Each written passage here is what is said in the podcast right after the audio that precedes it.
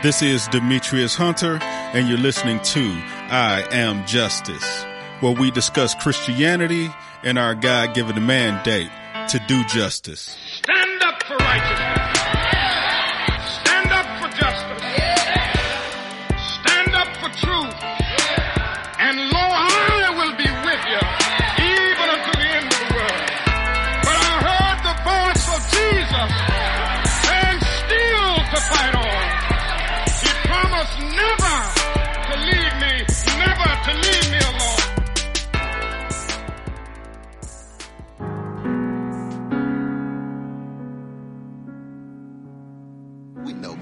Lives Matter the way all lives matter, but unfortunately in America you gotta say Black Lives Matter because when you say all lives matter, oftentimes you don't get to the Black lives.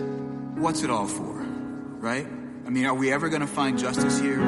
All the civil rights movement, all the black power movement, everything that's come before, you're that vulnerable to a lynch mob of police, and they're going to get away scot free. What is freedom? Black power. Black power. What is your nationality? Aren't you colored children? No. Aren't you Negro boys and girls? No. We believe that uh, that the development of black people depends on their first unifying. And it also depends on them being able to put aside our petty differences, our petty sovereignties, and transcend those kind of petty concerns to reach a, a stronger kind of unity. You know, it's hard to be black in a world controlled by white folks. Du Bois said we always have the double consciousness. We trying to be black, and meanwhile you got a white ghost hovering over your head that says, if you don't do this, you'll get killed. If you don't do this, you won't get no money. If you don't do this, nobody will think you beautiful. If you don't do this, nobody will think you smart. That's the ghost.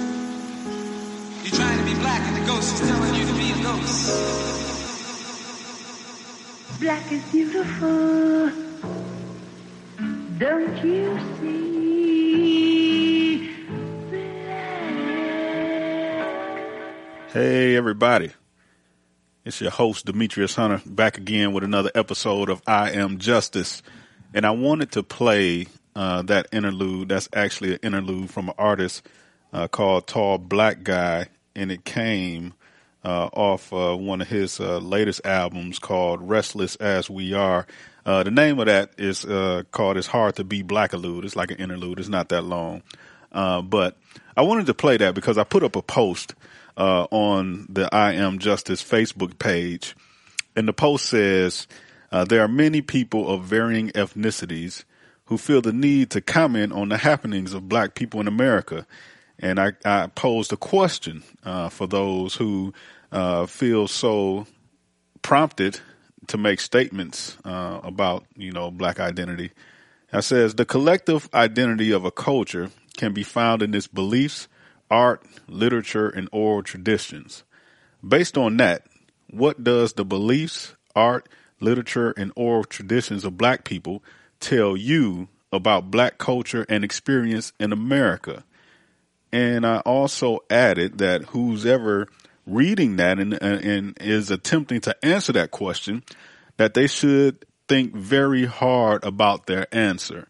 And I wanted to put that post up because number one, uh, this this is the week uh, that the verdict came down uh, in Derek Chauvin case, uh, who was uh, convicted or found guilty of murdering George Floyd. Um, but not only is this the week uh, that he was that Derek Chauvin was found guilty of murdering George George Floyd, it's also um, a week where we saw several other uh, new police uh, killings. Um, lots of commentary going on about uh, some of those uh, officer involved shootings and deaths, uh, but there were about three more uh, other police involved shootings. Uh, so, in in my processing all of this stuff, I, I think about those who say that they or those who who make commentary about what's going on with black people uh, those who make commentary about what's going on with race and justice issue. And I'm talking about uh, specifically uh, people who hold themselves up as someone who is knowledgeable. Uh, but what bothers me is um, the ignorance that I see in a lot of the comments. And that interlude right there is just a small sampling of what you can get when you listen to black art. Our art as a people, it, it, it ref- reflects what we feel, the things that we go through. It reflects our consummate fight for justice that's been going on since we've been here. It, since the inception of America and since the enslavement of Africans, we've always had art or traditions, whether that's, that's gospel, blues, jazz, you name it. Our art has been a reflection of our culture. And this is just one of the, one of the areas. And, and when you listen to our artists, you hear the heartbeat, you hear the pulse of a people who have been and will continue to be fighting for their freedom. Um, I said, I said something to somebody one time. I was up in church and, uh, I was, I was talking to this particular person and, you know, I think I might have been saying something about, um, protests and just America and, and, um, how people feel about America. And I'm like, you know, black people are, are fighting for freedom. And this particular person, you know, said it rather quickly. We're already free. And I, and, and from that answer, uh, I will allow you to draw your own conclusions about, uh, what ethnicity or race, whatever you want to call it. Cause I'm not trying to get caught up in this, this semantic argument about race versus ethnicity. I think that's stupid.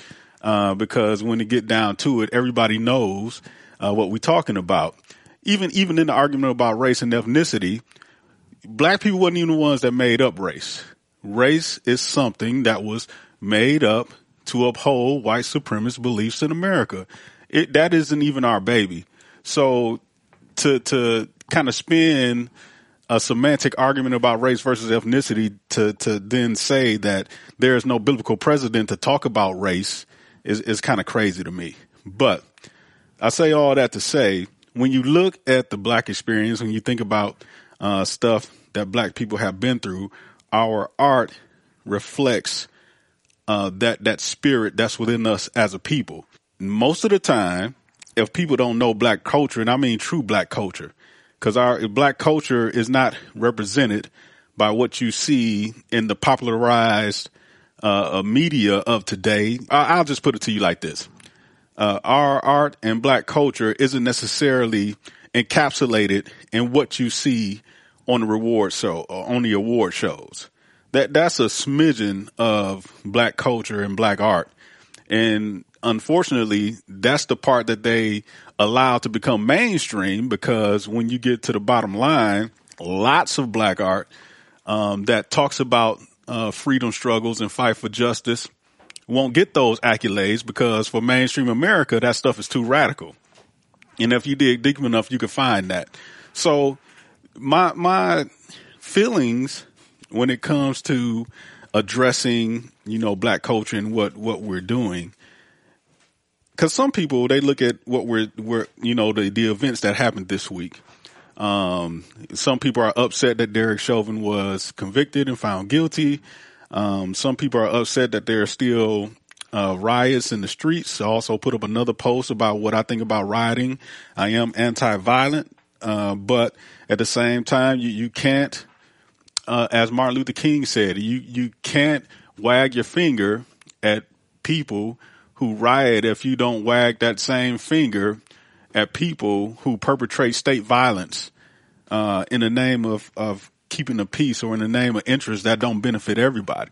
So I'm I'm not a proponent of rioting. Uh, never have, never will be. But I'm not a proponent of any kind of violence, even state uh, sanctioned vi- violence, especially when it's unwarranted.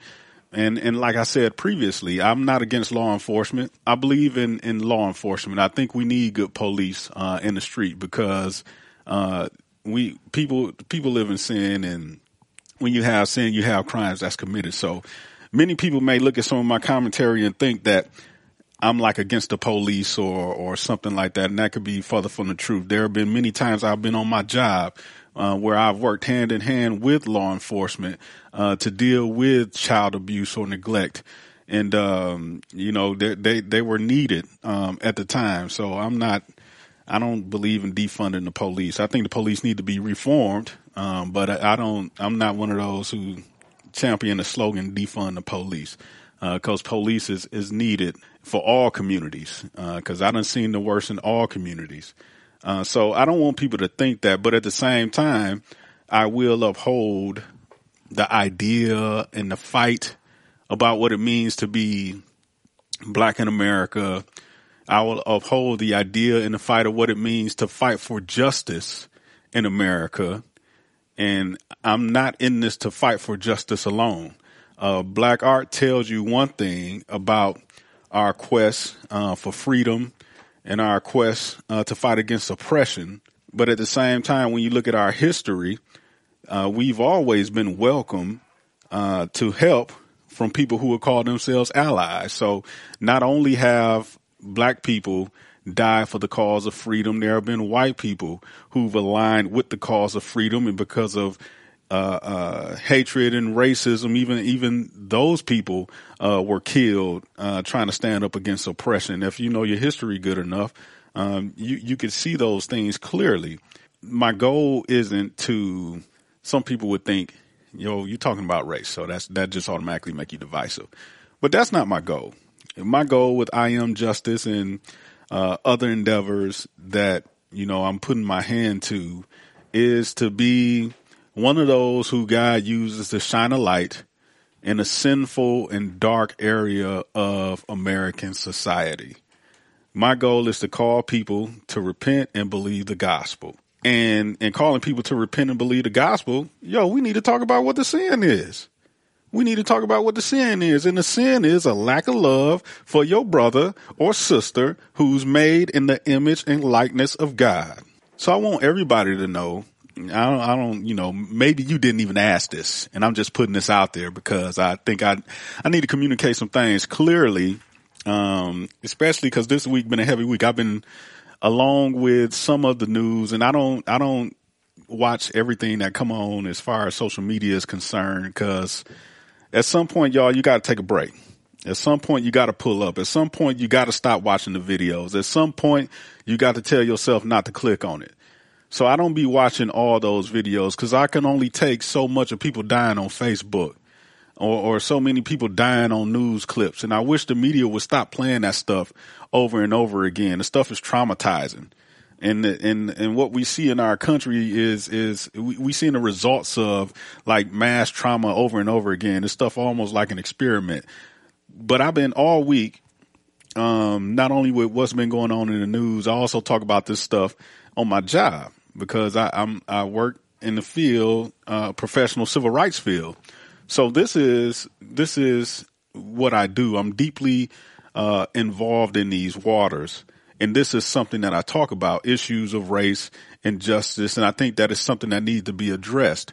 Uh, and I welcome anyone who wants to be an ally, anyone who who wants to join hands and take down some of these oppressive systems and and and I, I fight against systemic racism and I believe in systemic racism because people are sinful. Therefore, when people work in systems, those systems can carry out sinful or or, or engender sinful outcomes. And to be specific, I'm talking about outcomes that are different for African Americans as opposed to other people involved in the same systems. And that's kind of like what systemic racism is in a nutshell. Whoever is listening to this, um, whoever has some kind of idea, a notion about fighting for what's right or, or fighting for justice, um, with, with the content that I'm putting out, uh, I just want you to have an open, open uh, mind to some of the stuff that I need to share, especially with that post, and especially with one of the pieces of black art um, that I played at the beginning of the show. Uh, because if you truly don't know black culture, if you truly don't know black experience, it's a worthy cause to try to learn the group of people that you're talking about. I'm a Christian, so we do missions work. And in missions work, we talk about people learning the culture, learning the customs, learning the traditions of the places that they going to preach Christ. And I don't, I don't, you know, I don't believe in kind of like a, a colonized form of missionary work because I think the, the gospel is contextual. So the gospel doesn't, if, if I'm preaching the gospel, I don't have to conform you to my culture. The gospel shapes and adapts to whatever culture that it's in. The message stays the same. And I'm not preaching another gospel that says you change the message. What I'm saying is the culture changes and adapts as the gospel is embedded into the culture and everybody's culture is different. So what, what I see as far as what my gospel need is and, and, and the imperatives that God has given me to preach the gospel to my people may be different than what you believe your gospel imperatives is or, or what you think that God has provided you to preach the gospel to your people. And all I'm asking for is some latitude. I'm asking for some latitude. I'm asking for some humility because if, if I ask you about what does your knowledge of art, literature, beliefs, or oral traditions of black culture tell you about the black experience, and if the first thing you go to is some of that stuff that we see that's that's popularized by mainstream media, I automatically know that you don't know a whole lot. Because we got a much richer uh, historical uh, uh, trove to examine and learn from when it comes to what's going on with black people. And and the stuff that you hear today, especially the protests, we've been protesting since we've been here. And many of these protests, these people ain't just been uh, uh, leftist radicals. Y'all, it's been black Christians, it's been white Christians that have led in movements for freedom against oppression in America. This has been biblical. This has been gospel driven. This has been driven by the love of your brother or sister. That's what these movements is about. I've said it before and I'll continue to say it. The, the fight for justice doesn't belong to the people on the left. It don't belong to the liberal. The fight for justice belongs to God because justice is one of his characteristics. And as a Christian, that's why I champion ideas about justice. This is why I do what I do because I believe that there's the, a latitude for me as a believer in Jesus Christ and preacher of the gospel to highlight issues in society and shine a, a, a lens of what God would say to those issues. Some people don't necessarily agree with that. And that's all right. What I'm looking for is for those of you that are interested, for those of you that are willing, for those of you who have questions about race and justice in America, I'm looking for you to join up with me. I'm looking for you to to join the fight for a cause that's righteous. So I got some things in development and I think it's it's it's it's plain. I think I, I need to make some stuff plain because it's like my my overall goal is to talk about justice and deal with justice issues, and there are certain tools that you need to address that. And I think that Christians can be equipped to do this well. Christians can be equipped to do this in unity. I think that the call of Christ bonds us enough to where we can be unified and fight for justice together. And that's where I was going with the, the previous episode that I put up. So th- this is a time where there's a, a lot of lamentation uh, going on, a lot of lamenting going on, and also some slivers of hope and joy uh, because there was a guilty uh, verdict pronounced uh, in the Derek Chauvin case. But the fight is far from over. I really don't expect the government to to do anything to forward uh, issues of justice with any real gravity, um, because we have to make the government do what should be done as people. And a coalition of Christians together, uh, we could be a part of that driving force that pushes America to live up to the ideals. And I know the Constitution is fraught with problems. I got a Constitution, a copy of the Constitution right here on my desk, a little booklet. I've read it several times. I know it's fraught with problems. But I think what is good in there, a coalition of justice uh, driven, equality minded Christians can be a part of the process of pushing our government to what it needs to be because our government is broken. Our society is broken. And we need brothers and sisters who love the Lord to stand together and bridge the gap, preaching the gospel and fighting for justice. Because what's good for us is good for everybody. It's just like God told the Israelites when they had been exiled uh, from Israel and they were in Babylon. He told them to, to seek the good of the land they were in, because in in their in their in its welfare they would find their welfare. So in in their in in them seeking to do good in the cities they were in, they would also find good for themselves. We exiles, y'all, Christians, and I'm not just talking about black people, all Christians, we exiles in a foreign land. But you know, while we occupying until our Lord comes, we can seek good for while we're here. So I just wanted to drop a few things on y'all, uh, kind of, you know, delving into that last post and really, uh, challenging. I wanted to lay that out there as a challenge because if you think you know about black America, you can, and you can sub many, you can sub many groups, uh, into that sentence, um, as far as the culture and experience in America. If you think you know something about, uh, black people in America, then you need to understand some basic tenets. Sit and learn and don't just be a judge. And last thing I'm going to say about this is the stance that I take fighting for justice, dealing with justice issues. Many people believe that when you fight for these things and you raise race and you talk about oppression and injustice that you're being a victim.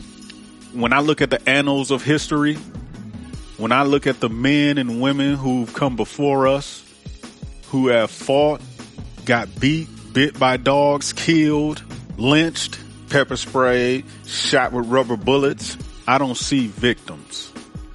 Victims don't stand up and fight for themselves. So I would like for people, before you just start talking about the politics of victimhood, analyze your words carefully. Cause I don't see victims on the pages of history. I see people who, who, who said and swore that they would fight until they had victory. That's a far cry from a victim. So we ain't raising no victims here. I didn't get saved to be a victim. Christ likeness don't make me a victim. We don't disciple victims.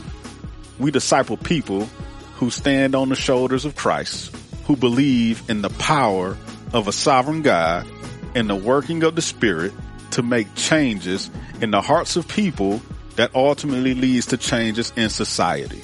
That's what I see. So if you got any questions, please hit me up. I can be reached at iamjustice.church at gmail.com or you can hit me up on my, fa- on my Facebook page.